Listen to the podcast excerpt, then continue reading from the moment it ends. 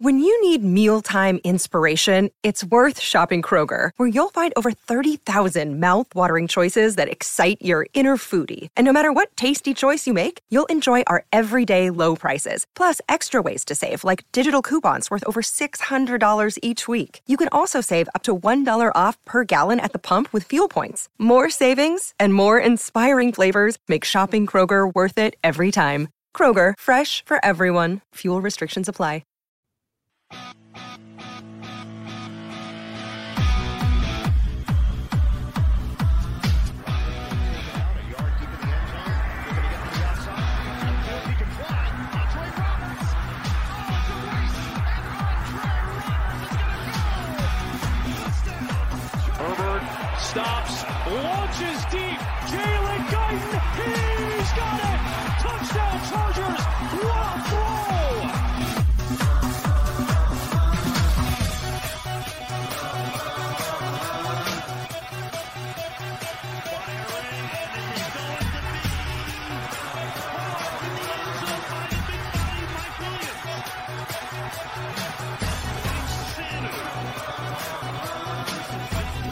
And now, your hosts of the Shock Therapy Podcast, Tyler Lawrence and Zach Alphons.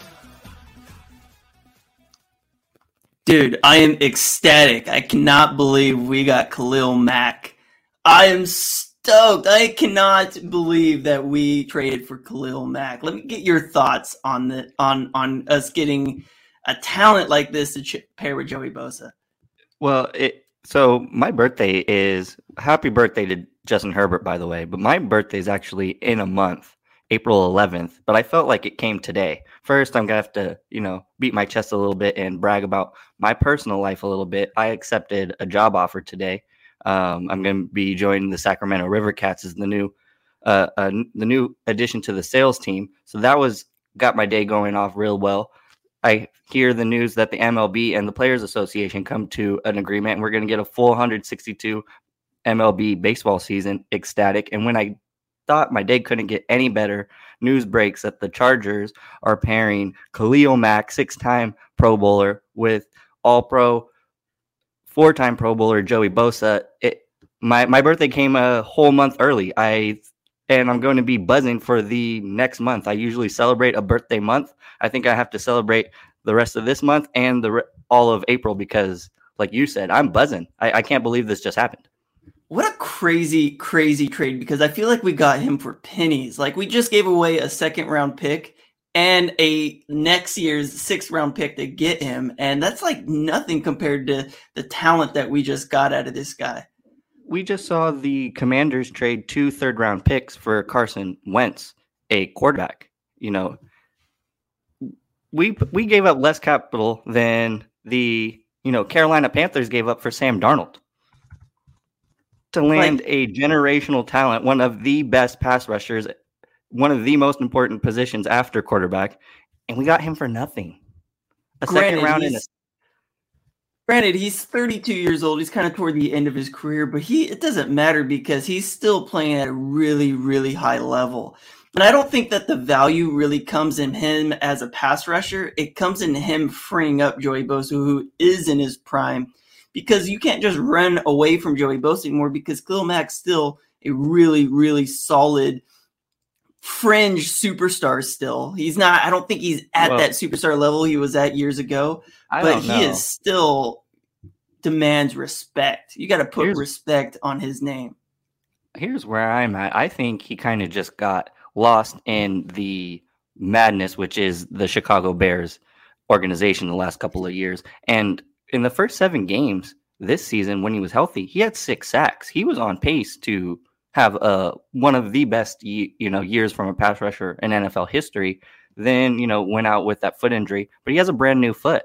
He he has plenty left in the tank. Uh, yeah, I don't think that he does not not have plenty of of left. Like he's still got a lot left in the tank. Like you said, he's on track for uh what is that?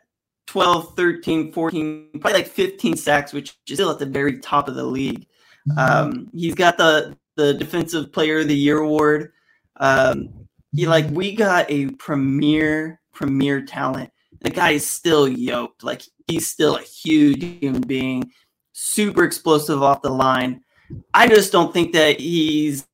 Uh, I, I don't know if we're going to get the defensive player of the year, Khalil Mack, that we got, but I do think we still get a Pro Bowler, uh, uh, still a potential All Pro type of player out of him, especially when you've got Joey Bosa on one side, you've got Khalil Mack on the other, and they're both going to be matched up one on one off the edge, which is dangerous and terrifying. I feel so bad for Russell Wilson. I don't. I'm happy for him. Um, he gets to come to the best division in football and prove what prove what he's worth.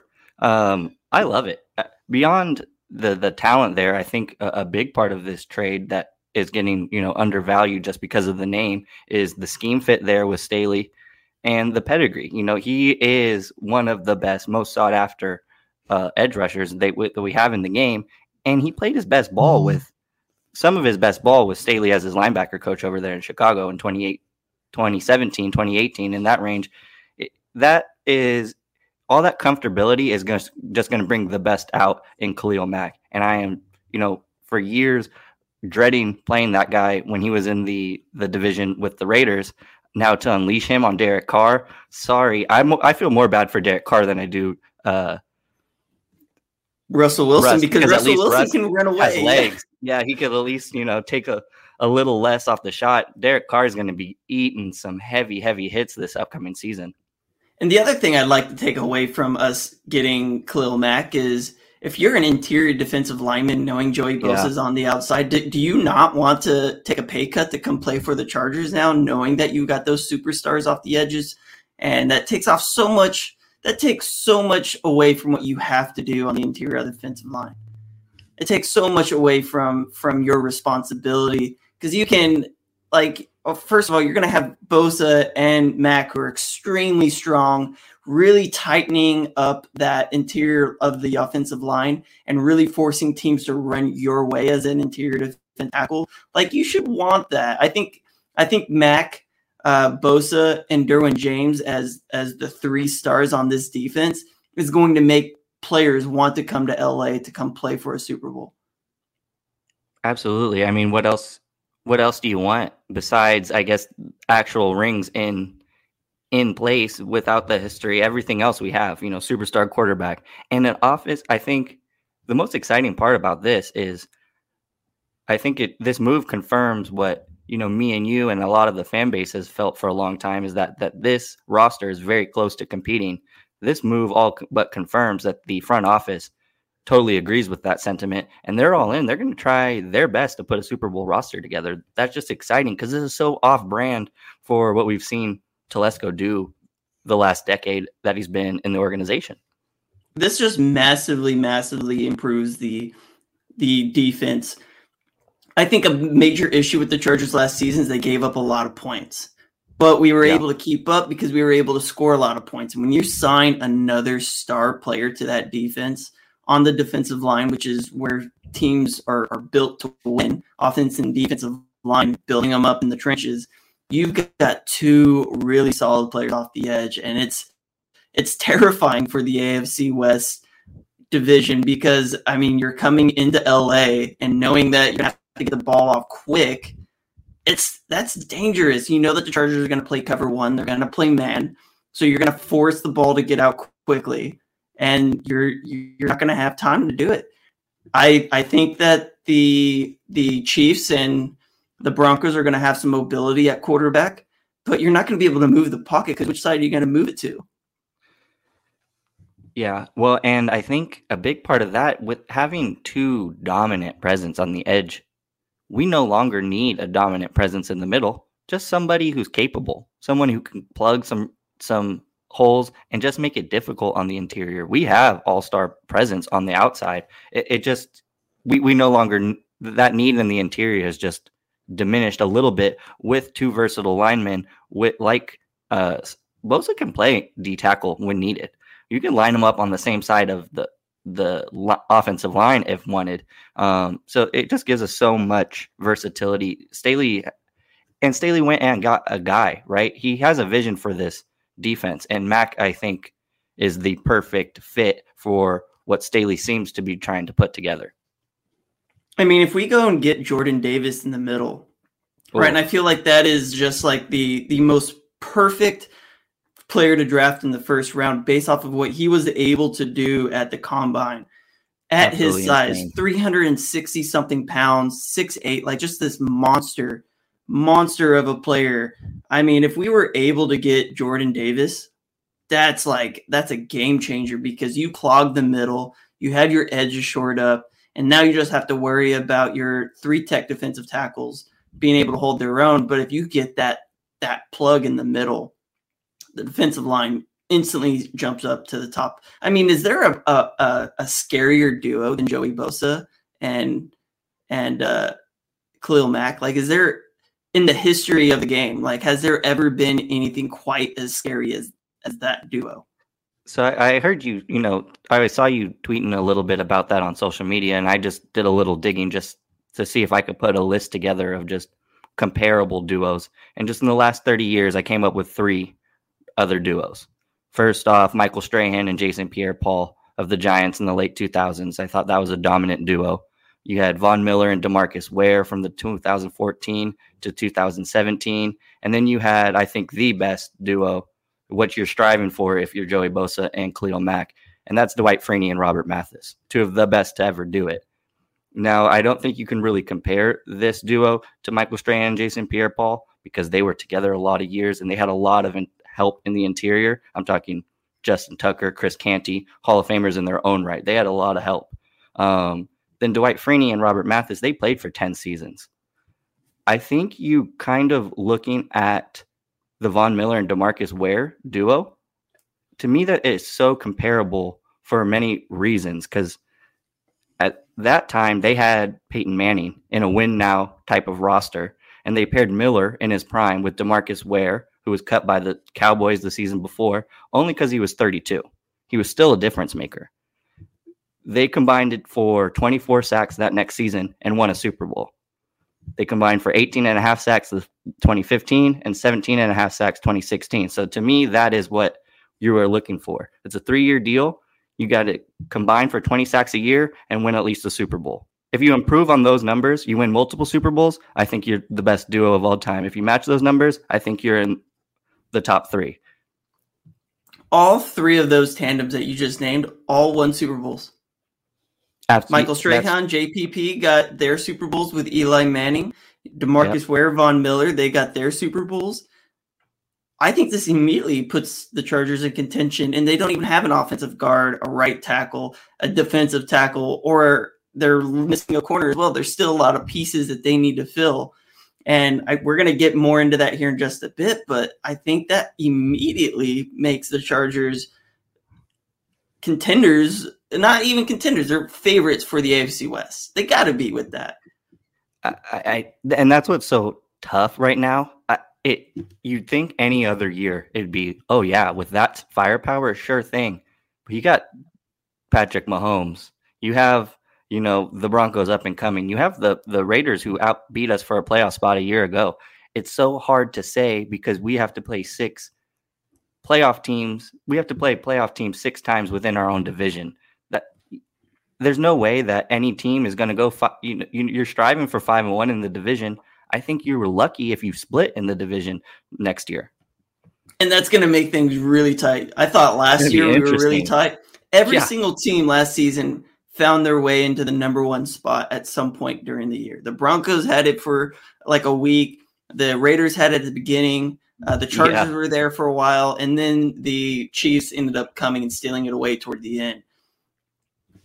Is that it, not going to flip flop just again? Like, it, it seems like the first team to lose three division games is out. It's going to be a race to lose less than two games in the division. Any team that can do that wins the division, and I think, in my opinion, because I, I I just don't see we're gonna split. Those their team those teams are too good. They are too familiar with each other. I, I just don't see. I see the best team in the AFC West every year going four and two at best in division games. It's going to be tough. It's going to be a really tough competitive division and every every single divisional matchup has got to be like prime time. Like the all four of those teams are going to play multiple prime time games because it's going to be the most exciting division to watch. It's absolute dogfight, and a lot of fans are like worried, like, "Oh no, we have to play all of this talent in the regular season." That just breeds strength. That just breeds playoff rosters. I feel bad for everybody else that has to face these AFC West teams in the playoffs because it's going to be easy because we've been bred for that in division play. Without a doubt. Like if you're part of a weak division and you're the right. shining I'm thinking of like the Patriots in, in years past where yeah. you know they the the the Dolphins, the Bills and the Jets were just terrible for so long and the Patriots just dominated, but they never had they never had that in division competition and somehow they they managed to to be just over the top really really good for so long if you don't have that competition in a division like this, you're going to get steamrolled in today's football. And I think we have the number one thing that you need to stop good quarterbacks, and that's now like a dominant pass rush. The one thing we're going to miss right now, and this could be corrected in the, the coming week, is an interior pass rush.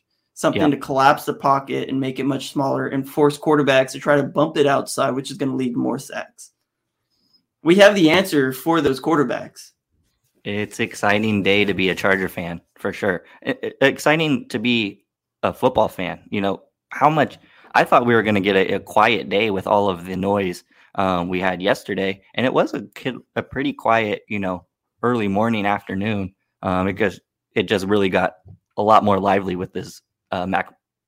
Mack yeah, it's everywhere. Twitter right now is going crazy. It's insane. It, it's it's on par with yeah. It's you don't see that type of caliber. You, you don't see that type of caliber player moved for two draft picks. It, it it's just really unheard of. It, it it's so yeah. I I don't have any words to describe it because yeah, I, it's I still it's feel like I'm dreaming. It's a lot to take in. Uh, are you, you have any any closing remarks on this? to me, like I, I still waiting for this to actually sink in. I don't think it's going to sink in for me until I see him at training camp making plays next to these guys. Because like I, I still feel like I'm dreaming. Someone pinch me. So let's talk about the uh, defensive free agents that we could go and pursue. And I, I feel like we're now out of the the edge rusher department. I guess we could find a, another Kyler Fackrell to be like a rotational piece. Yeah. Um, or we could just look to the draft. I know we drafted a fourth rounder last year with um, what's his name? Chris Rumph. Chris Rumph, uh, and he played significant snaps last season. But we we have another guy uh, now to to kind of fill that role with, and maybe we resign Kyler Fackrell, and maybe we go out and and look for a another rotational veteran. Uh, where are you at on that? I'm just curious. Well, I, I don't think we need I think I think it's a bummer because I was really really excited to get Chenna back, but I, I see Mack is a complete upgrade. we know what we're getting with Mack. Uh, Chenna is on the fringe of becoming an All Pro type caliber player, but we we just don't know. He hasn't put that consistent year to year production you'd like to see. I I think we are set out uh, outside of the free agent market. I, I could see you know a bargain depth signing, bolster signing, but I, I don't see anybody more than the five mil rank. No more name brands uh, pass rushers. I think. Yeah, make their I way onto this roster. I think we're definitely out on uh, on a top tier Von Miller, Chandler Jones, Jadeveon Clowney. Um, Uchenna, I think is you know a 25 year old edge rusher who's just entering his prime. Uh, I think Uchenna got priced out when we when we signed uh, when we traded for Khalil Mack. Uh, but there are some other names out there. Aging veteran Melvin Ingram, I think if he wants to be a rotational player for both of those guys, he could literally just, yeah, like that would be like an insane matchup to bring Melvin Ingram back. Um, I can't imagine that he he was not sought off out uh, very strongly last year. I know he came back and, and had a pretty decent um, uh, second half with the Chiefs, uh, but I can't imagine his market being all that big or great. Uh, I don't. I still think we're going to be a little priced out on a player of that caliber. I'm probably going with a uh, uh, uh, two, three million dollar a year, some really coupon Tom type of exactly. signing there. Maybe like an Arden Key. Um, maybe I, I just don't see very many uh, free agents that are going to fill the role that we're going to ask them to fill. Uh, if anything, I think we're going to look to the draft to try and and mold somebody into a replacement for uh, Khalil Mack in a couple years. I think that's the the way we should go. I mean, uh, yeah, bring along somebody that you want to develop doesn't have to play right away, but use it use as a rotational pass rusher because there's a lot of hype around Chris Rumph. I mean, he played well when he got his chances. I think he's a couple years away from being, you know, an every down type of player, but you got three years to deal with two all pros on the edge. I think that gives you a lot of flexibility to go away. You don't really need another veteran. You have generational presence on either end. So I could see maybe like a KJ Wright. I think there that would kind of make some sense. Maybe a Jordan Evans. Um, but I feel like most of these guys are going to get priced out. One name to actually I think watch, and I think that uh, I I don't see a whole lot of hype for him right now. Malik Reed, who was uh, an edge rusher for the Broncos uh, for the last couple of seasons. I think there is some familiarity there with um, with Brandon Staley, just being that that coach that he was there. But ultimately, if you're looking at these top guys, uh, we're out on Haason Reddick, Randy Gregory, Manuel Ogbah, Derek Barnett. I think we're out just entirely on the entire free agent market for edge rushers now. And I feel like the the draft is where we're gonna fill any remaining depth. Yeah, I, I kind of didn't even look at the edge because I, I, we I, we addressed it in tenfold. I thought with the Mack trade. Yeah, without a doubt. But where we're going now is going to be a nose tackle and a defensive tackle. I think you need two. Uh, the n- big names on the market is going to be Akiem Hicks, Larry Ogunjobi, DJ Jones, Sebastian Joseph Day, Bilal Nichols, BJ Hill, uh, Folorunso Fatukasi, uh, Jarran Reed, Calais Campbell, and Ndamukong Suh. Those are your top 10 players. And I do see us signing at least one of these guys because I feel like there's a huge need with Linval Joseph uh, if we mm-hmm. do not re sign him. Uh, and we need a, a, a, a nose tackle first, I think. I think that's the first route you go. Um, from there, I mean, Jerry Tillery is going to play significant snaps. I know we don't want him to, but it's going to happen. He's in his yeah. fourth year. Uh, he's probably not going to get offered his fifth year contract, his fifth year option, but you're going to need a rotation there for him. And you're also, I mean, just looking at Brandon Staley's defense, he plays five defensive linemen nearly every single play with one linebacker, light box, uh, heavy on the defensive line. You're essentially getting two defensive tackles as a starter and a nose tackle as a starter. And right now, the only player that we have who will play significant snaps there is Jerry Tillery. Uh, if you want to look at the depth, right, we we have our um, uh, from LSU. What's his name? Breiden Fehoko. We have Breiden Fehoko, who could be a uh, a depth player there.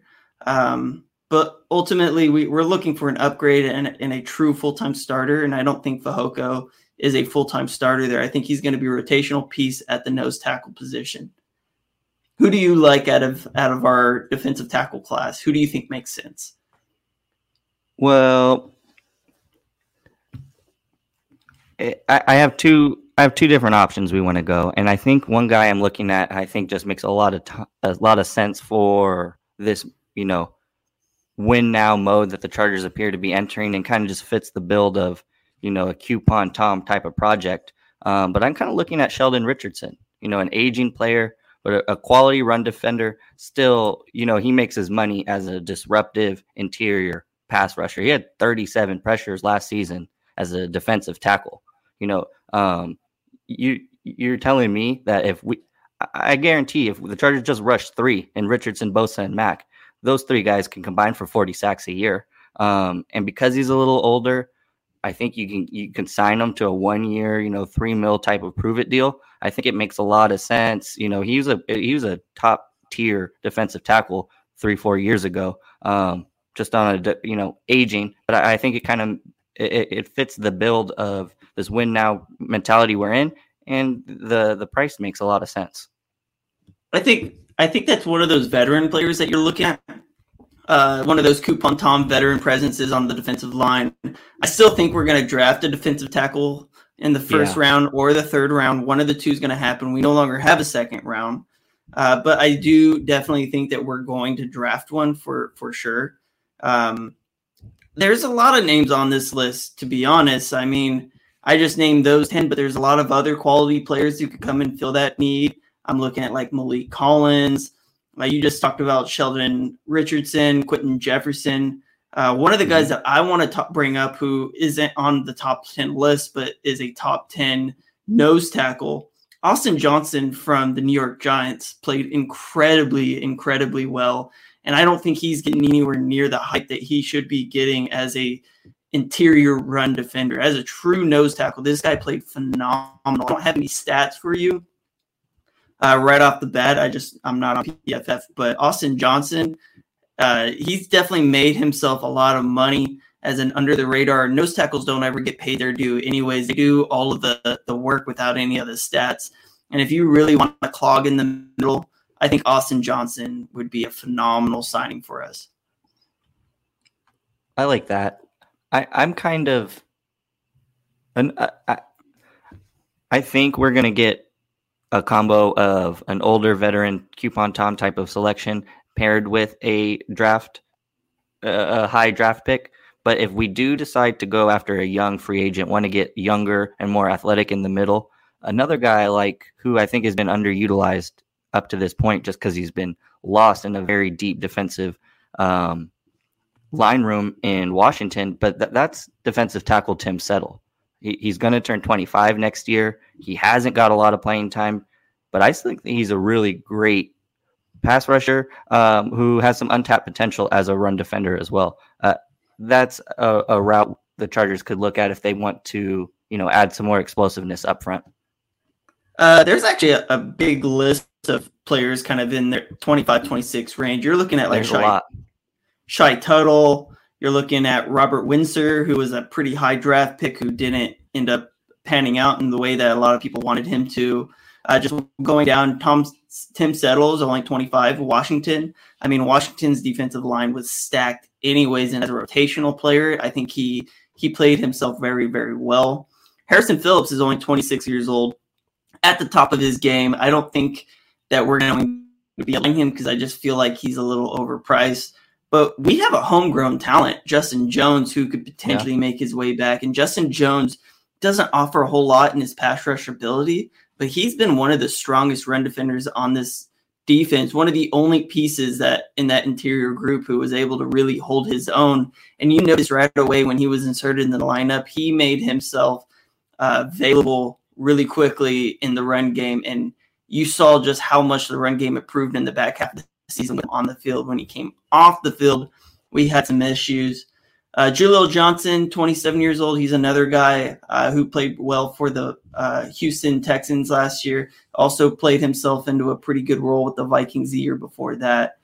Uh, and then the last player I kind of want to bring. What about BJ Hill? BJ Hill just won himself a Super Bowl. Played really well with the Giants, and he I feel like he made himself a lot of money last season uh, after he was traded to Cincinnati. So I like B- BJ Hill, um, but for I I just think he's going to cost about seven mil a year, and there's for that same price range. I really like for what we need. Uh, Sebastian Joseph Day, I just think is a little better fit for the same price range, just because he Joseph Day is one of the most slept on run defenders in the league. He, he averaged 2.75 run stops per game, the second most last season. So you want a you want to address that phony phony run defense. Uh, Sebastian Joseph Day goes a long way to you know helping right that run defense. Plus, you got the familiarity, right? Like the familiarity yeah. with the Rams, Brandon Staley. You know, uh, if if I had to guess, right, Uh, we talked about Zach Ertz being like a, a pretty big target for the Chargers. One of those players that just makes a lot of sense for the Chargers to go sign. Mhm. Sebastian Joseph Day fits in that mold as well because he's got that familiarity. We just signed a player because of that familiarity with uh, Yeah. Khalil Mack. So I feel like Sebastian Joseph Day is going to draw a lot of interest by the Chargers. Um, and I think he's going to make some money. And I think will. that he just fits really well in the scheme on the defensive line, playing that gap and a half scheme. Sebastian Joseph Day just makes so much sense. And I feel like he's one of those players without a doubt that the Chargers are going to attack. You have to at least be on the phone and see what the price is. Uh, at least get a price tag, get a price range, and do whatever you can within you know confines of being competitive this year to to to land that guy. It, Sebastian Joseph Day would take this, I think, on par with the best defensive lines in the league right now. You Yeah, have, you have everything you could want: pass rush, run defense. Uh, that those are three studs. That's you can rush three and be uh, just fine. Yeah, just fine. Uh, moving on to linebackers, unless you have anything else you want to touch on with the defensive line. No, um, I we're getting that rehaul that we thought we were going to. The offensive line got it last year. Khalil Mack, our Corey Linsley of the defensive line. I, I'm just excited to see our Rashawn Slaters, our Matt Feilers, uh, because Yeah, those we're going to be coming in the next couple months. No, no way. We've been talking about it quite a bit. Brandon Staley's been talking about it in in his pressers. We are going to really revamp that defensive line, and and Khalil Mack is just the first domino to fall. There is there is going to be a major emphasis. I would say there's going to be one more big signing, and it's going to be on the defensive line on the interior. If we don't sign one more big name free agent, it's going to be in the defensive tackle room. Uh, but linebackers is next, and are we bringing back Kyzir White? I think we have to. Just looking at the rest of the off ball linebacker group, you're either, yeah, you're either got a super aging player or a very, a player with a lot less production than Kyzir just had. You got to throw in the fact that we've had him his whole career. I think he wants to be here. I, he's a good teammate. I, I, I think with the Mack trade officially closing the door on Uchenna Nwosu, I think you have to bring Kyzir White back just because you miss so much without without his presence. I don't think there's a replacement on there's no replacement on the free agent market and you can't justify spending a first 3 round pick on an inside linebacker when you just traded Can't. up to get K9. Um, I, I just think you have to Otherwise, you jeopardize getting way worse at that position. And I get it is very, you know, low. It, it doesn't have. It's not very high priority in Staley's defense, but still, I just don't. I just don't believe in turning weakness, strengths into weaknesses when you're this close to competing at the highest level. I question whether or not Kyzir White's going to chase the money, though. And I feel Yeah. like if Kyzir is going to chase the money, uh, I don't necessarily think that the Chargers are going to pay him his value. I, I think that there is some sort of negotiations going on there, without a doubt. I know he's become a fan favorite very, very quickly as the the one bright spot to our run defense last year. Yeah. Um, But I just don't know if Kyzir White's going to return. I just don't know if it's going to happen. And then you look at the free agent market. I mean, if we even choose to upgrade that spot, because we can run in there with with um, uh, Drue Tranquill and uh, Kenneth Murray as our starters, which I would be okay with. I wouldn't be ecstatic about it, but I feel like you have to develop Kenneth Murray and you have to play him. He was a first round draft pick. You have to develop that skill set. And if if Kenneth Murray reaches his potential, and there's a lot of potential there, do you even need Kyzir White? Uh, yeah, need and want are very different. I, I think, I guess to, to to your point, it I do think Kyzir is going to want to go chase the bag. I don't think the rest of the league values him much more than we do. You know, looking at these free agent ranking lists, he's towards the bottom. I, I haven't seen him higher than seventh on the in, interior linebacker rankings. You know, there's a lot of other linebackers that you know all these professional analytic sites value over him. So I think I think he's the best interior linebacker on the market. But that's me because I've seen him play. I, I think he is going to go and test the market, but you can't tell me that if he gets, I think he's going to get similar money elsewhere. And if he has a choice between a, a, a same type of contract somewhere else, I think he's going to stay here if he has a choice. I, I just don't see anybody. I just don't see an, a position uh, that's getting you know less value every day in the NFL that someone else is going to value him more than we do. I just don't see that happening, in my opinion. So, so let I, me bring I, this to your attention, right? So Daniel Popper did an analysis on the cap space, right? And Daniel Popper said that the Chargers, prior to this trade, had $27 million of cap space to go sign free agents. Now he's already budgeted away draft capital mm-hmm. for the budget, and he's already left a seven million for in-season transactions, which you need to have. So knowing that we only had 27 million, the cap room for Khalil Mack takes 17 million away from that. Now we can get a little uh, creative and move some cap space around for Keenan Allen. Specifically, it's going to be Keenan Allen uh, and Joey Bosa. We can move some cap around. But the Chargers realistically only have about $10 million of cap space. If you go and cut Bryan Bulaga, you're going to be at 20 million. And knowing that you have to re-sign an RB2, knowing that you have to sign an offensive guard, knowing that you have to sign a right tackle, you got edge rusher taken care of, but you need two defensive tackles. You need a nose tackle and a defensive tackle, and you need a corner. And you have $20 million. If you create some more cap space, let's say we, we can create another five to 10 million with restructures. Let's say we even have 30 million. Do you have enough money to go sign Kyzir White knowing that you have to go and pay all of those starting positions elsewhere? Yeah. Yeah, putting it in that scenario, absolutely not. It just you, there's not enough dollar bills in the building to make that work. Now, my prediction is that we're going to let Kyzir walk, and our starters next year at linebacker is going to be Drue Tranquill, Kyzir, uh, Kenneth Murray. That's mm-hmm. that's my expectation, uh, and I think Kyzir. I, I, would love to bring him back, but I just think that he's going to cost too much, and he's just an, a luxury that we could afford, but it would hurt elsewhere and at a position that is not very important to this defense. Kyzir White's got to go you have two linebackers, and majority of the time you're only playing one because you have five down linemen, you have one linebacker, and you've got a rotation there between Drue Tranquill and Kenneth Murray.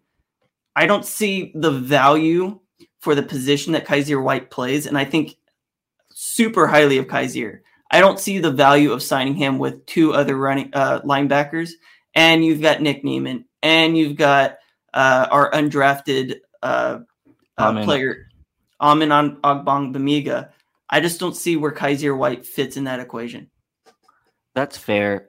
I, I guess we really all have to wait for these these trade details to get finalized because I was reading there's possible way to get it backloaded to where Khalil Mack's hit for us this season. 4.4 well, million. 4.5, 4.4 million. So if, if that's the case, that's an extra 11 right there that gives that's two that's two extra players. So you I, can do that, but here's the issue with doing that that I don't think anybody's talking about, right? Everyone's talking about moving cap space out into the future, and you can totally do that if you're all in and you think this is the year. But if you're right. betting all your marbles on that, that cap space is going to have to come due at some point, and you have other things to look at in the future that nobody is talking about. The two things in particular that you have to look at Justin Herbert's extension and Derwin James extension. Yeah. Well, I you can't you can't do that. Like you cannot just move cap out into the future and expect that you're never going to have to pay that cap.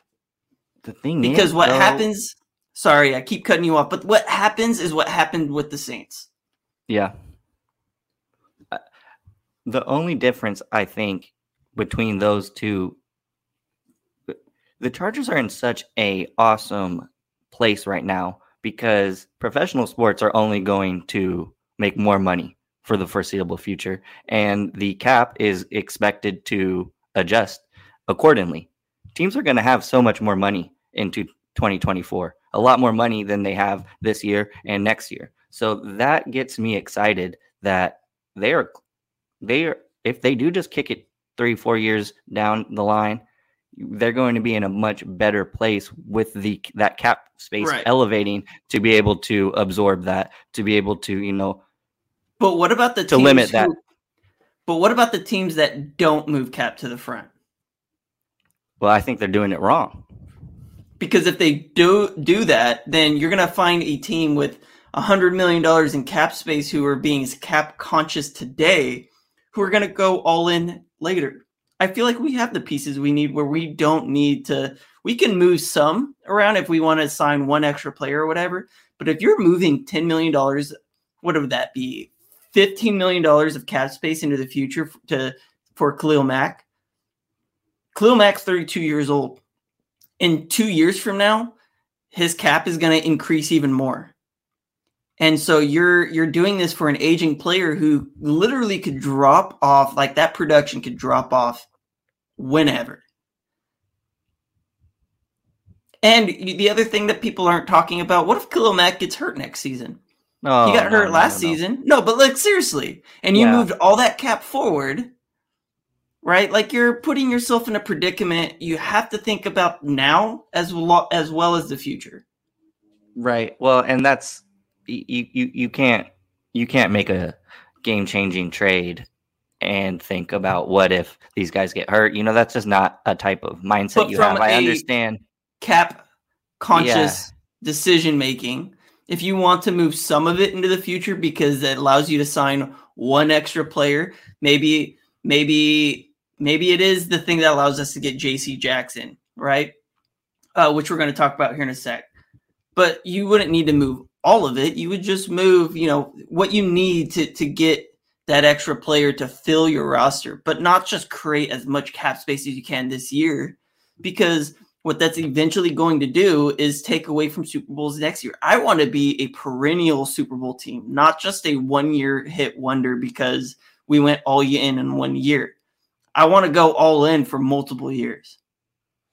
Well, and I think we I like how this is getting set up. I think we I think the front office is gearing this up on purpose. I think it is all I think all of these you know moves that are being made and are in the process of being made are are, are all calculated. I think it all adds up to being competitive and competing for Super Bowls not only this year but the entirety of Justin Herbert's career. I think this move what it what really what we're seeing is a team who Sheath Underwear makes the most comfortable boxer briefs I've ever worn.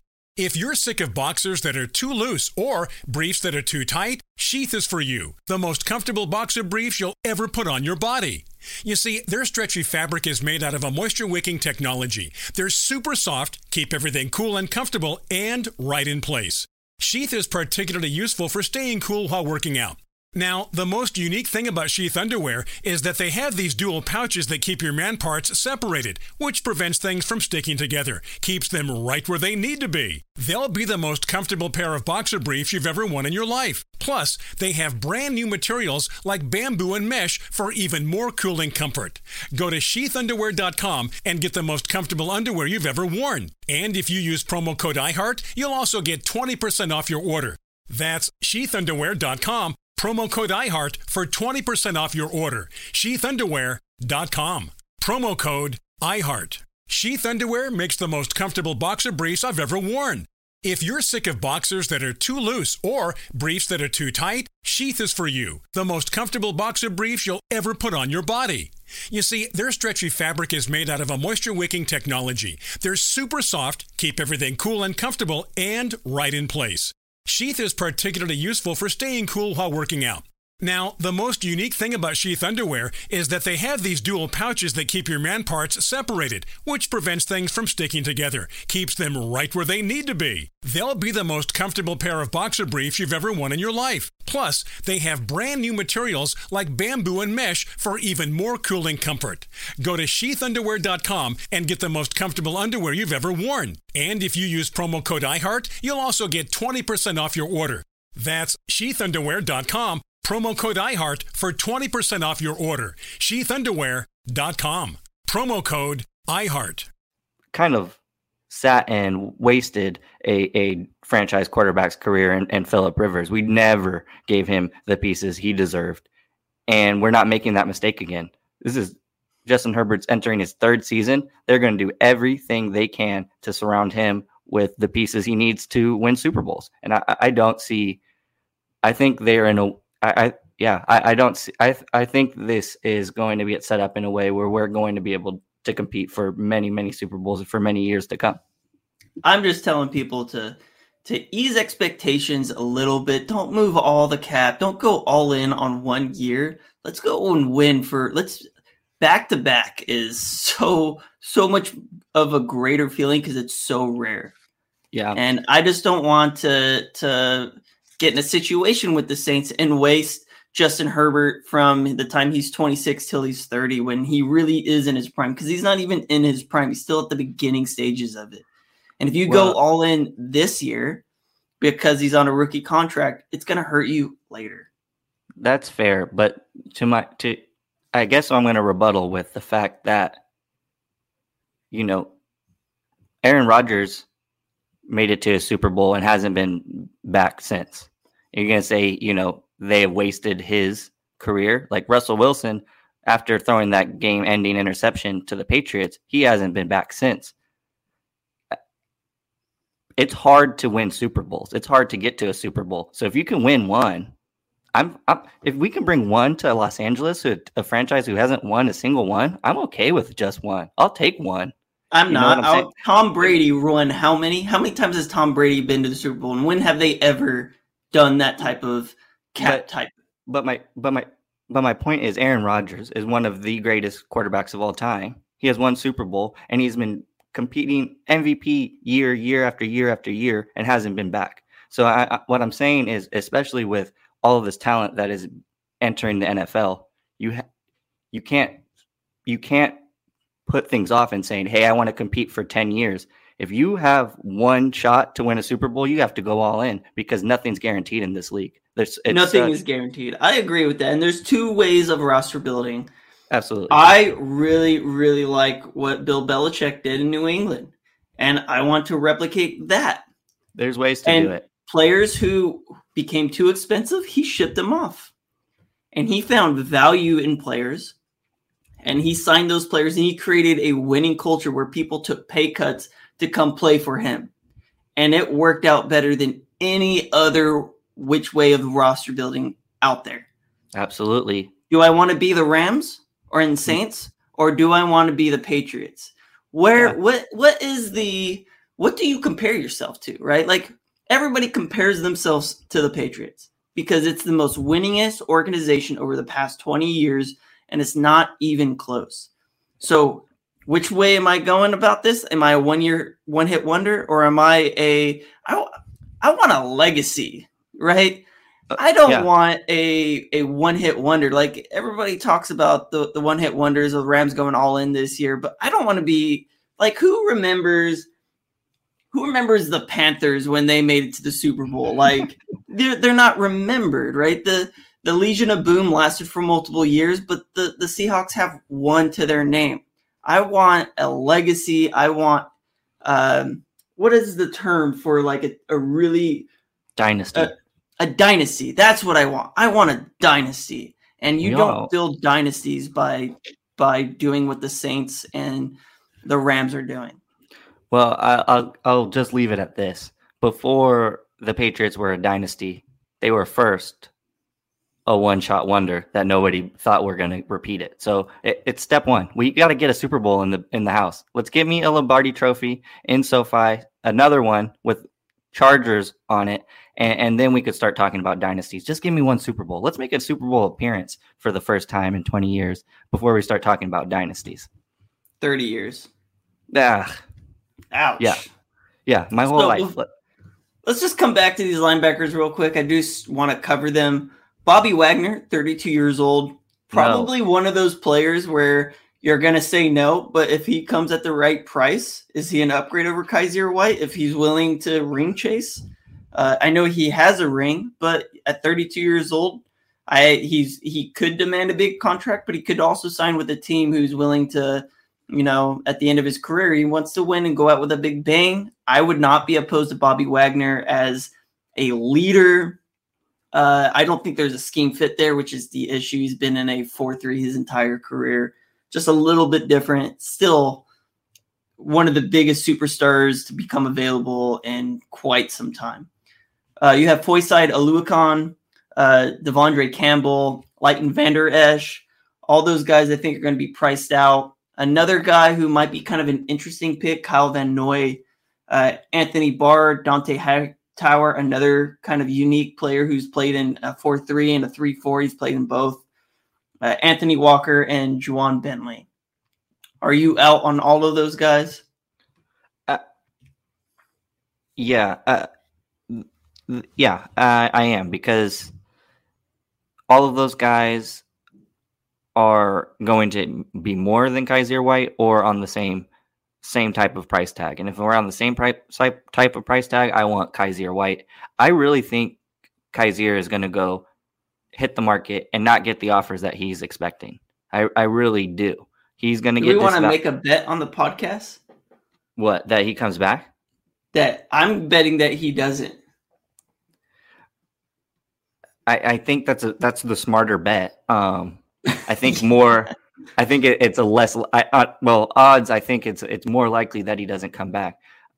But, but I I'll make you a bet that I do think he's going to go get offers that are, are less than he's expecting. But I don't know how we would uh, Let's do an over under on it. that. Over under. Uh, I think he's going to get paid over eight million. See, I think he's gonna. I'll take that. I take the under on that all day. I think that's what he is expecting. I don't think. I think he's gonna get less. All right. Uh, and what are we and if it's significantly less, then well, let's I got one for you. I got I got a bet for you. what? All right. If he makes over eight million dollars a year, when you come to the next Chargers game this year, you buy all the drinks. That's a good bet. Um, and then the rebuttal is that if I win, you buy all the drinks. I'll buy all the drinks. I'm not buying your plane ticket. You got to come to me. But when we fine, go to a, a game this season, the, the one game that you fly out for, if I win and he makes more than $8 million a year, you buy all the drinks for that game. That's easy. I mean, yeah. All right. I, I I'll pay for the fun if I lose. That's fine. Um, because Side note, side note, did you get my invitation?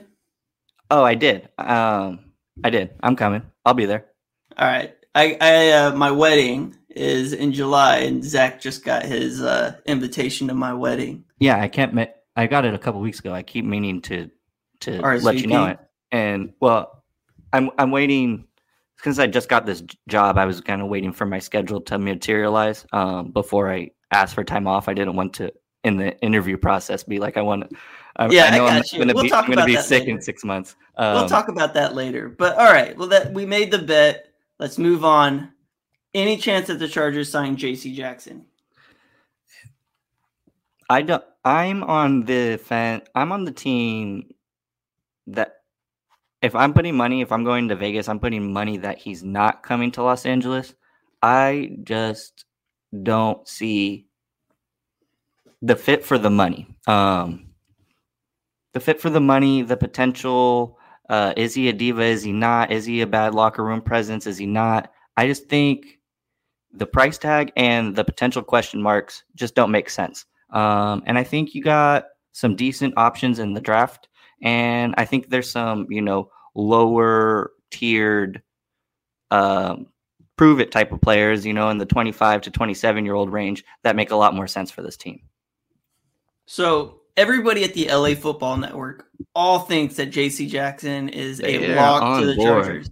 And Yeah. I don't see it at all because based off of what JC Jackson has said, he's going to the highest bidder. Absolutely. He's going to get paid $22 million a year, and the Chargers just don't have the space for it. Where are they getting that money? They they they are talking about him becoming the highest paid corner in the NFL. And when you look at the fact that the cap has gone up, and you look at everybody comes is going to compare the contract to Jalen Ramsey, and while Jalen Ramsey is probably the best man cover in the game, probably one of the most physical corners in the game. I I really like JC Jackson. I love all the interceptions. He's he's been playing at the top of the league. Um, I don't think he's a better player, but I think he is a damn good player. He's only 26 years old, and I think he is going to go to the highest bidder. And I cannot see the Chargers paying $25 million a year to a corner when they just have so many other needs on the roster. I Well, just don't see it. And it's going to be a big contract, right? You said 26 DB with all of that ball hawking production that he's had since he's entered the league. That guy's going to get paid and deservingly so. He's a hell of a player. I, I, I think I, I'm on board with you. I think he's too expensive for what the Chargers are looking to build. I, I think if you you sign a guy like that for a hefty contract, many years, you, you we go back to what you were talking about earlier, and you kind of just cripple this roster's competitiveness for you know the foreseeable future, not just this season. And I think he's going to get a massive contract. I think it's going to be like a six year, like I don't even know, six year times one twenty, probably six uh six years, one hundred twenty million, something crazy like that. Yeah. Right? Like it's going to be it's going to be huge. And if the Chargers did sign him to that contract, his cap in the first year going to be really low. But that cap, that cap hit is going to prevent the Chargers from signing. Justin Herbert is going to sign prevent them from signing Derwin James. It's going to prevent them from doing a lot that they want to do in the future. I just don't think with all the superstars on this team, it's a smart move for the long term. I would love to get JC Jackson. I'll be honest, like that that you got four superstars on the defensive side of the ball, you've got uh four on the offensive side of the ball, not including the offensive line. Like you've got a lot of star power there. But I think it cripples your team because you're going to have superstars and below average players at other positions. Like, Yeah. how do you sign him to that massive contract when you don't need it? You don't need it. You need a reliable cornerback who can play outside or inside, depending on what you think of Asante Samuel, whether he's going to play inside or out. Uh, I just don't see the fit.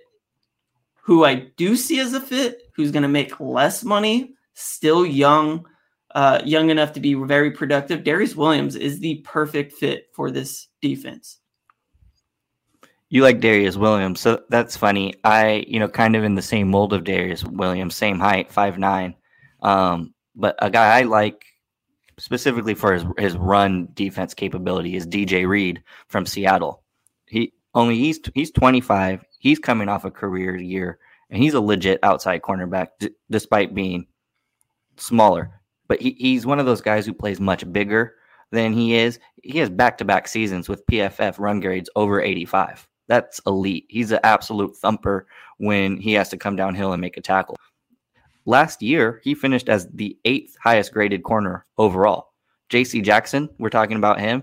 He was a 78.9 PFF grade for 2022. Reed posted a 78.6 score. So that's he he's a quality quality player. Now the Seahawks in the rebuild, it's going to be interesting to see which players that they value. Uh, I think the Bolts would be very wise to go and see if they can uh, get DJ Reed in the building. DJ Reed would be an, a, a nice player to go and play outside. I mean, there, it's a pretty strong cornerback class. I think for the fit and for the price and for the familiarity, I think Darious Williams makes a lot of sense. But there's other names out there. Charvarius Ward has been mocked to the Chargers.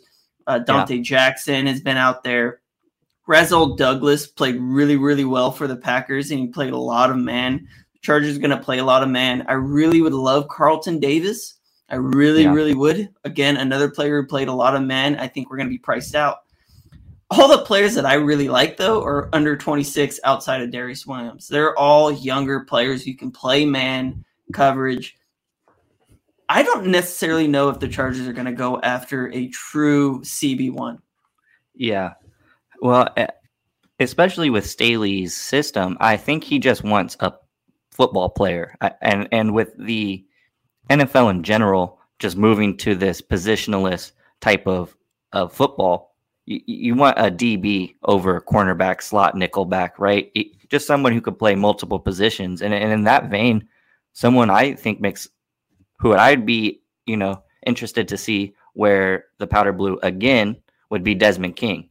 Um, very versatile, quality defensive back. He could be an absolute disruptive force in the slot, but has also spent time on the outside.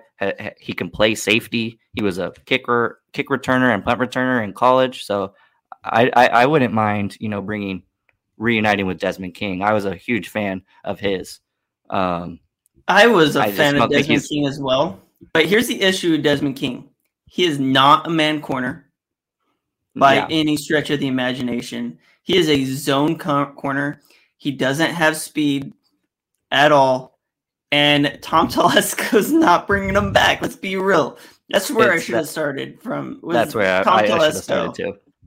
Yeah, Tom Telesco is not going to bring him back by any stretch of the imagination. I feel like that bridge was burned a while back. Like that's that's just not even a possibility. Seriously, like right? Okay. Well, I, it, it's not a possibility. It was more of you know I wish it's this a, would happen kind of thing. I, I was just I was yeah I was just gonna say it. You know, hoping Tom was listening and hoping he would you know put his grievances aside and go out and apologize whatever he had whatever he did. You know, it was Tom's fault. Why Desmond King and why Eric Weddle don't want to set foot in the building anymore. We know it's Tom's fault. Yeah, like it's Tom's fault. I'm, I'm like there's kidding. no I'm kidding. It is. It is though, right? uh no, honestly, I don't think that the issue was with Tom Telesco. I think the issue with with uh, head coach um what's his name? Oh, it was it was uh Anthony Lynn. Anthony, Anthony Lynn, Lynn and Desmond it, it was the issue, yeah. Big That was the issue. Totally different coaching staff. It shouldn't matter, but there's no way. No way, it's especially with the penalties with the penalties yeah. too. Uh, well, I love Desmond King while he was here, but I just don't think he's a fit for this scheme by any stretch of the imagination. All right. Well, then let me ask you this hypothetical because I think it makes a little sense. Played in the division, we've seen him a lot. Uh, obviously, Staley probably played with him uh, when he when it during his time in Denver. But I'm looking at you know Kyle Fuller, 30 years oh, old. Oh, I thought you were going Bryce Callahan. I, in, the in the other mold, I'm going Kyle Fuller just because you know he's the outside guy, dominant player at one point in time. You, you can't say he didn't have a regression last season. Probably one of the worst years of his career. But I, I think it's a, a perfect coupon Tom type of addition, ready for a bounce back year. So I think uh, actually Kyle Fuller makes a lot of sense, not just because of that, but didn't Kyle Fuller play for the Bears as well, or was he the other Fuller oh. that played for the oh. Redskins? No, I think you might be onto something there. Kyle Fuller, let's take a look at him real quick. So Kyle Fuller, I think, makes a lot of sense because of the scheme. Kyle Fuller did play for the Bears and he played for the Broncos. Uh, as a depth piece, as a player who has underperformed to date, I think it makes a lot of sense. Uh, I mean, the Bears and the, the was... Broncos come from the same exact defensive scheme because – the head coach from the Broncos was the defensive coordinator while Kyle Fuller was playing for the Bears. Again, I'm blanking on names, so I'm not, I'm I'm I'm lost a little bit there. Kyle Fuller makes a ton of sense to Brandon Staley because he's played with him. He coached, helped coached him. Brandon yeah. Brandon Staley coached linebackers. Um, he was on the same defensive staff for many years there. Um, I think there's a fit there, and I think there's a connection there that should be looked at very, very closely. Well, yeah. Uh, it was Chicago. He spent most of his career in Chicago. The first six years. and was he just- really good. He was Dominant. really Let- good in Chicago. He was all pro in 2018, led the league in interceptions and pass deflections that year. Seven interceptions, 21 pass deflections. He has 19 interceptions on his seven year career, 86 pass deflections total. That that guy can be disruptive. I, I think that's Down a total year. down year, the worst year of his career. The the first year in the league that he didn't pick off a pass. And he only had four deflections. I wonder if, if teams were just scared and, and just not targeting him. Um, that seems really low. Yeah, that is really, really low. Uh, Kyle Fuller was such a huge, huge signing by the Broncos. I mean, I remember the headlines. I think they traded for him too, right? Is that correct? I don't know. I don't remember. I remember there was like a lot of talk about it. Uh, there was a lot of talk about Kyle Fuller coming to the Broncos, who already had a stacked secondary. Uh, I think there's something to look at there, though. I think that's something that needs to be taken away because there is a familiarity there. There is a scheme familiarity there, uh, as well as the head coach. Kyle Fuller, now that you bringing it up, now that I'm really thinking about it and the potential that he had played at, uh, this sounds like a great bounce back year for him. Um, It, it wow. looking at now, just looking at you know his, his career just from the stats and the numbers. This is a coupon Tom free agent signing, and everything but his name. Yeah. You got to make it happen. it I think really it makes a lot of sense. I, I kind of just convincing myself more and more now that I'm talking about it. Two time Pro Bowler, one time All Pro. This guy can play ball, and he's 30 years old. Sheath Underwear makes the most comfortable boxer briefs I've ever worn. If you're sick of boxers that are too loose or briefs that are too tight, Sheath is for you. The most comfortable boxer briefs you'll ever put on your body. You see, their stretchy fabric is made out of a moisture wicking technology. They're super soft, keep everything cool and comfortable, and right in place. Sheath is particularly useful for staying cool while working out. Now, the most unique thing about Sheath underwear is that they have these dual pouches that keep your man parts separated, which prevents things from sticking together, keeps them right where they need to be. They'll be the most comfortable pair of boxer briefs you've ever worn in your life. Plus, they have brand new materials like bamboo and mesh for even more cooling comfort. Go to sheathunderwear.com and get the most comfortable underwear you've ever worn. And if you use promo code IHEART, you'll also get 20% off your order. That's sheathunderwear.com, promo code IHEART for 20% off your order. sheathunderwear.com, promo code IHEART. Let me bring up another player for you. Who you got? Steven Nelson, who played for Philadelphia last year. The year before that, he played with the Steelers. The year before that, he played with the Chiefs. He has played a lot of man coverage. Journeyman. Yeah. Journeyman, 29 years old, somebody who we are familiar with from his time with the Chiefs. Uh, the scheme isn't an exact one for one, but he, I mean, if you look at those teams, the Steelers played a lot of man. Philadelphia played a lot of man, and the Chiefs have played a lot of man. I think there is something there with Steven Nelson. Uh, he's never been at the top of his league, but again, one of those coupon Tom signings. I think I think Steven Nelson could potentially be uh, a, a target. I last year he made two point five million dollars in cash, uh, so he's not going to be expensive by any means. He signed a three-year, twenty-five million de- deal with the Steelers in 2019. Played in 2020. Played in 2021. So he's already made his bag. Uh, I think Steven Nelson could potentially be a target as well. That makes sense. That was also a name that I saw floated around. Steven Nelson kind of just looks like a guy he's looking for a long term home, right? He's been very productive. He started since 2018, started in 16 games, 15 games, 15 games, and then 16 games again last season. He super consistent and healthy. Um, yeah, I wouldn't mind taking a flyer out on him.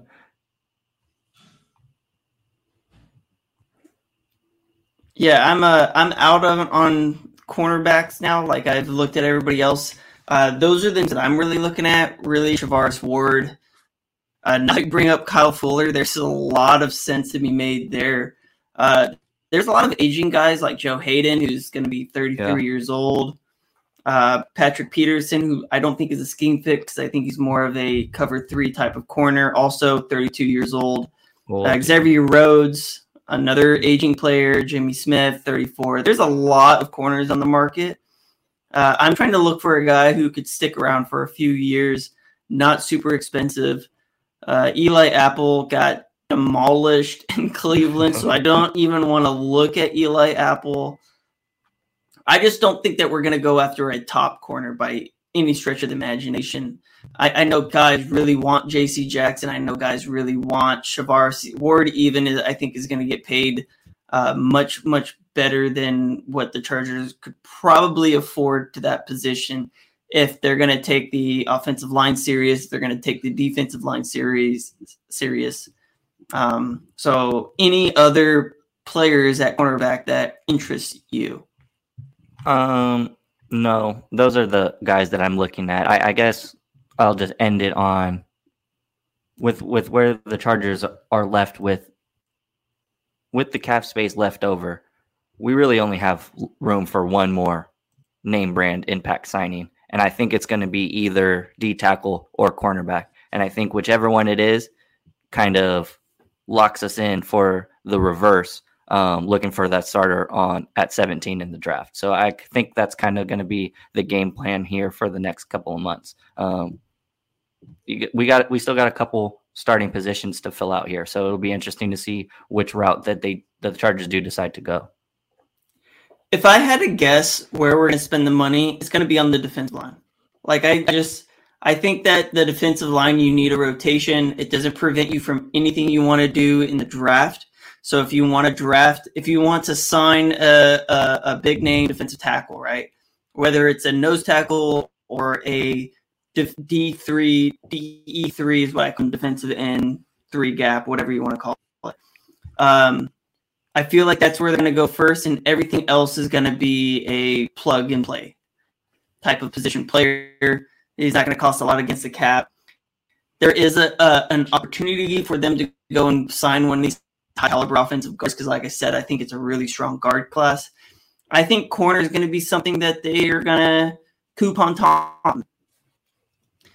But if they do sign a good defensive tackle, they can now draft a first round defensive tackle to be a rotational player who eventually backfills that when the defensive tackle they sign ends up moving away. I don't think it's going to be a long term deal either.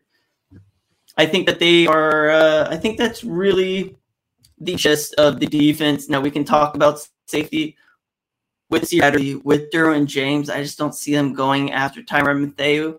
I think that a lot of people want them to go after Mathieu. I, I think it would be a fun splash signing that would draw headlines and we'd be super excited about.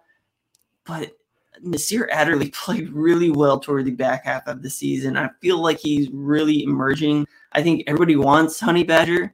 I think you could sign Honey Badger, play him in the slot as a slot corner, and just have so much fun with that. You could flip flop him and Derwin James in the back end. Mathieu, the, the draw to Mathieu, and Mathieu's the only safety I even want to talk about. But the draw to Mathieu is that position versatility. You can play him at linebacker. He's an undersized linebacker, but dude's just so good and so fun to watch and he would be one of those fun players that doesn't make sense from a cap space perspective, from a position perspective, because you already have a safety, two safeties, uh, one who's on a rookie, both of them are on rookie contracts. But Mathieu would be a lot of fun. I just don't see any way, shape, or form that the Chargers go and sign Honey Badger because I just I don't see the need, the fit. I, I just see the fun. It, it would, yeah, it would be a lot of fun. You know, I'd love to see that. And before we made this Khalil Mack trade, before we signed Mike Williams, it, that was a possibility. I thought that w- was really going to happen. You know, it, obviously Derwin James and, and Mathieu kicked it off at, at the Pro Bowl. You know, it seemed like they were best buds and have grown, grown up and played with each other their whole lives the way they were, you know, retweeting and, and retagging each other. Um, now, this point today, I just I don't see where the money adds up. He, he's one of the best players, period, on the free agent market right now. Every position. So I and he's going to get paid like one. I just don't see where the Chargers. I just don't see the Chargers having the money to uh, be able to compete with these top dollar these top dollar offers that are definitely going to be coming across Mathieu's desk. Yeah, I just don't see. I just don't see the money. Is what it comes down to. I just don't see the money. Well, and we we've heard Staley talk about how he wants to add some DBs to this to this roster. I think there are going to be more in the mold of the coupon Tom type of bargains over the top tier players because I think Staley and this organization in general they believe that they already have the top tier DBs in house with Asante Samuel Jr., with Michael Davis, with uh, uh, Derwin James. I think they're really just looking for complementary pieces to maximize those three's potential. I think they believe in those three uh, wholeheartedly. And you're going to go after the Kyle Fullers, the depth pieces, um, over the complete difference makers, over the JC Jacksons and the Tyrann Mathieus. That's just kind of how I picture this whole thing playing out. You know, one name actually did pop out to me that I think makes sense for his position versatility, for how they used him and moved him around. And I'm not by any stretch of imagination being like, oh, I would love to bring this player in, but I would understand it as a depth type of signing. Daniel Sorensen from the Chiefs. Uh, Daniel Sorensen's by no means a superstar player, and he gives you something to exploit without a doubt. But as a depth player, as a player who's kind of flirted as that uh, that DB linebacker type of um, uh, player, I think Daniel Sorensen makes a lot of sense. Uh, I don't think that the Chiefs and the Chargers play a similar defense, but they have players and certain positions that play similar positions. Uh, the the safeties in in uh, Brandon Staley's defense, they they like to play linebacker. They like to come up. They like to move around. And if you want to move Derwin James into the slot, uh, you can move Daniel Sorensen out back. Um, you can make him as a, a, a run defender like I said, by no means uh, out of the stretch of the imagination do I think Daniel Sorensen would be a slam dunk type of signing at 32 years old. But I could see him as a depth piece, as a core special teamer uh, toward the back half of his career, who would cost the veteran minimum bring in. Uh, that's one name that kind of popped out to me. Uh, I think over names, it's that type of type of player that we're going to land. And I can't because there's so many names, because there's so many options. It's hard for me to pick a, a specific guy, but I think that's what we're looking for: a linebacker, DB hybrid, the Adrian Phillips type that we missed. You know, Desmond King's role when he was here. That type of utility DB. Same thing with how we played Derwin James to someone who could play multiple positions. I, you're not going to get a guy who just plays outside corner. We're not going to get that. It's going to be a, a, a you know a positionless type of DB. Uh, the last thing that we have to really talk about is special teams. Uh, I think we bring back Andre Roberts to fill that role as kick returner, punt returner. I just think that makes too much sense. Ty Long is a free agent, and I heard nothing about us re-signing him. What you yeah. have out on the market, you have Riley Dixon as a punter from the Giants, Pat O'Donnell from Chicago, Kevin Huber, who's 37 years old from Cincinnati, Andy Lee, who's going to be 40 from Arizona, Michael Palardy, Bryan Anger, who's been a really, really good punter, Thomas Morstead, again, aging player, but has been a phenomenal punter most of his career.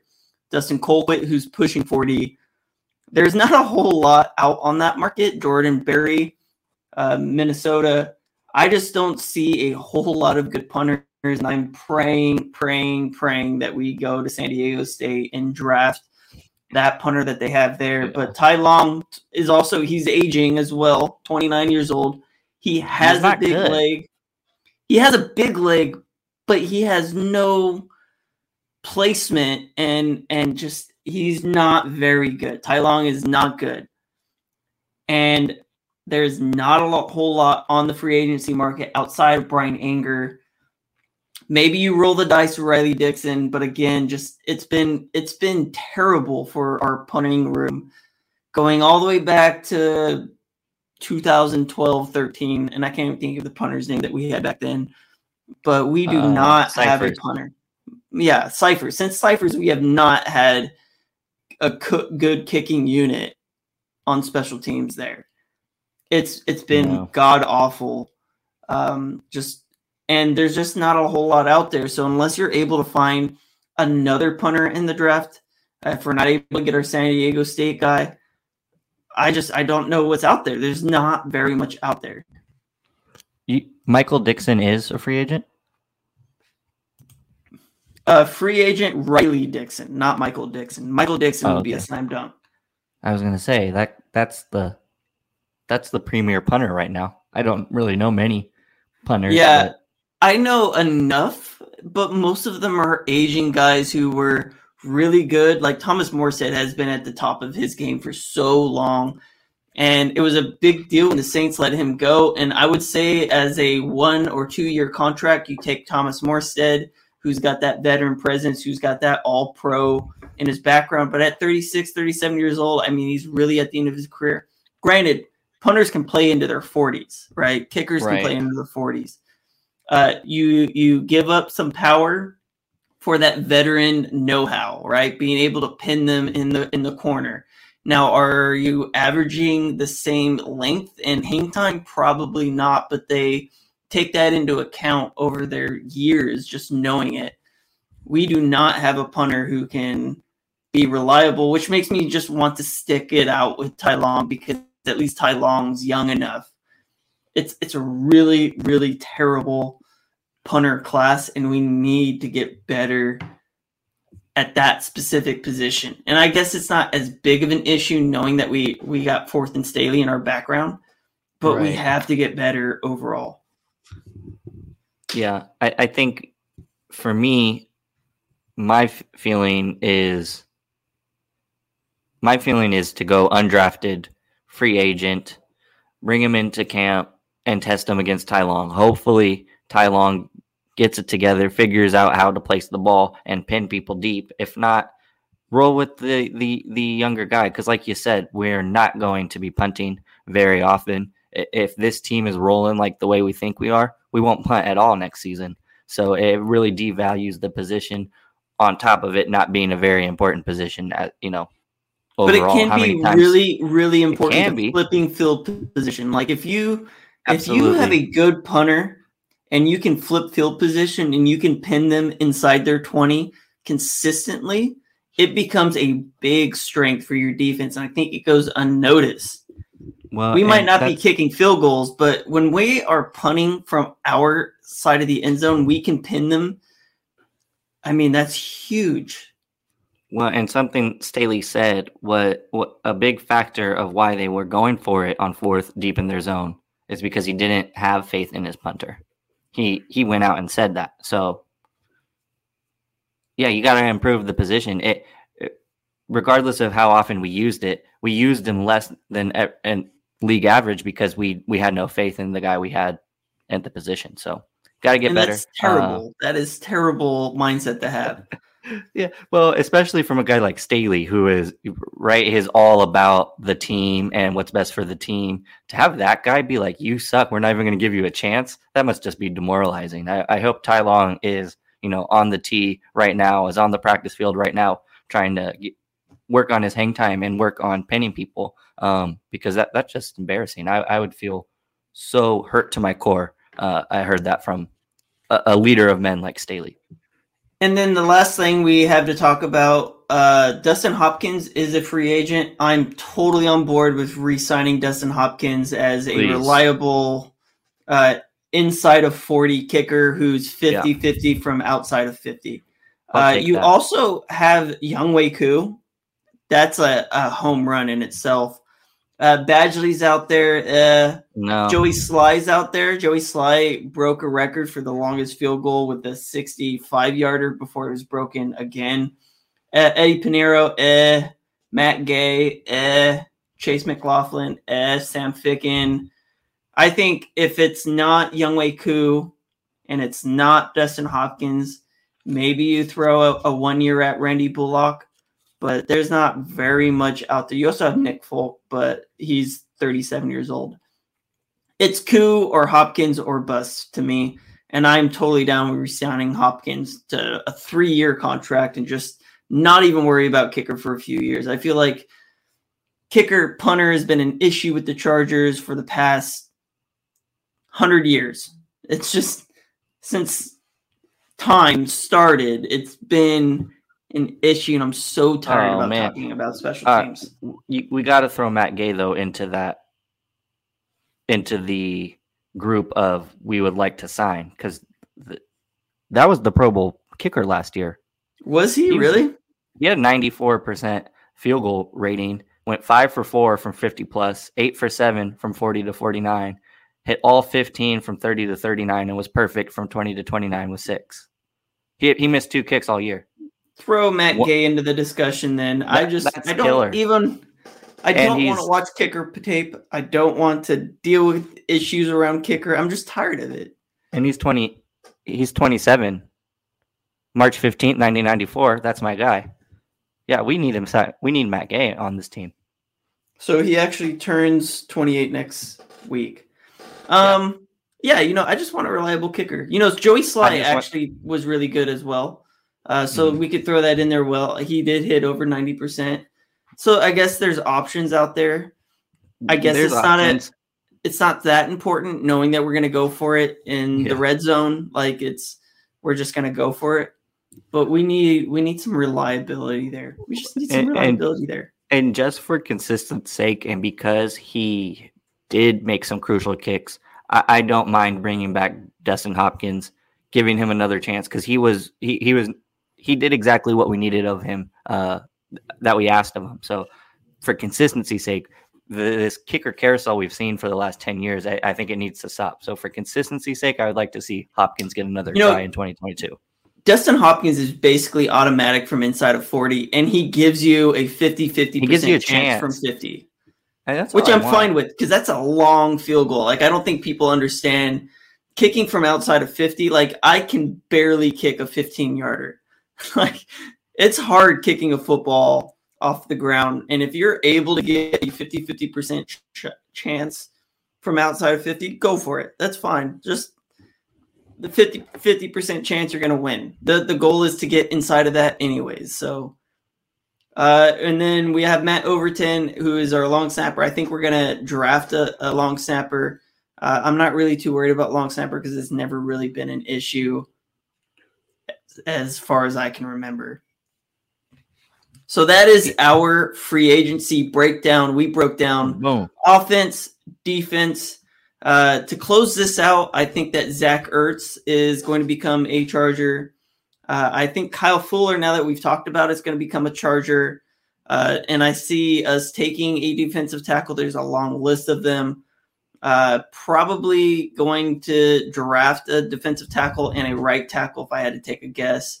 And there's no shortage of guards in this class either.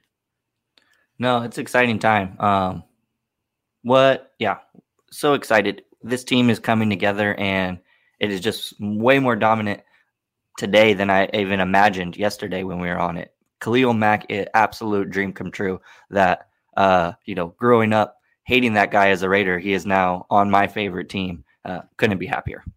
could not could not be a better time. I cannot wait for free agency to start next week. Uh, thank you guys so much for listening. We'll talk to you guys later.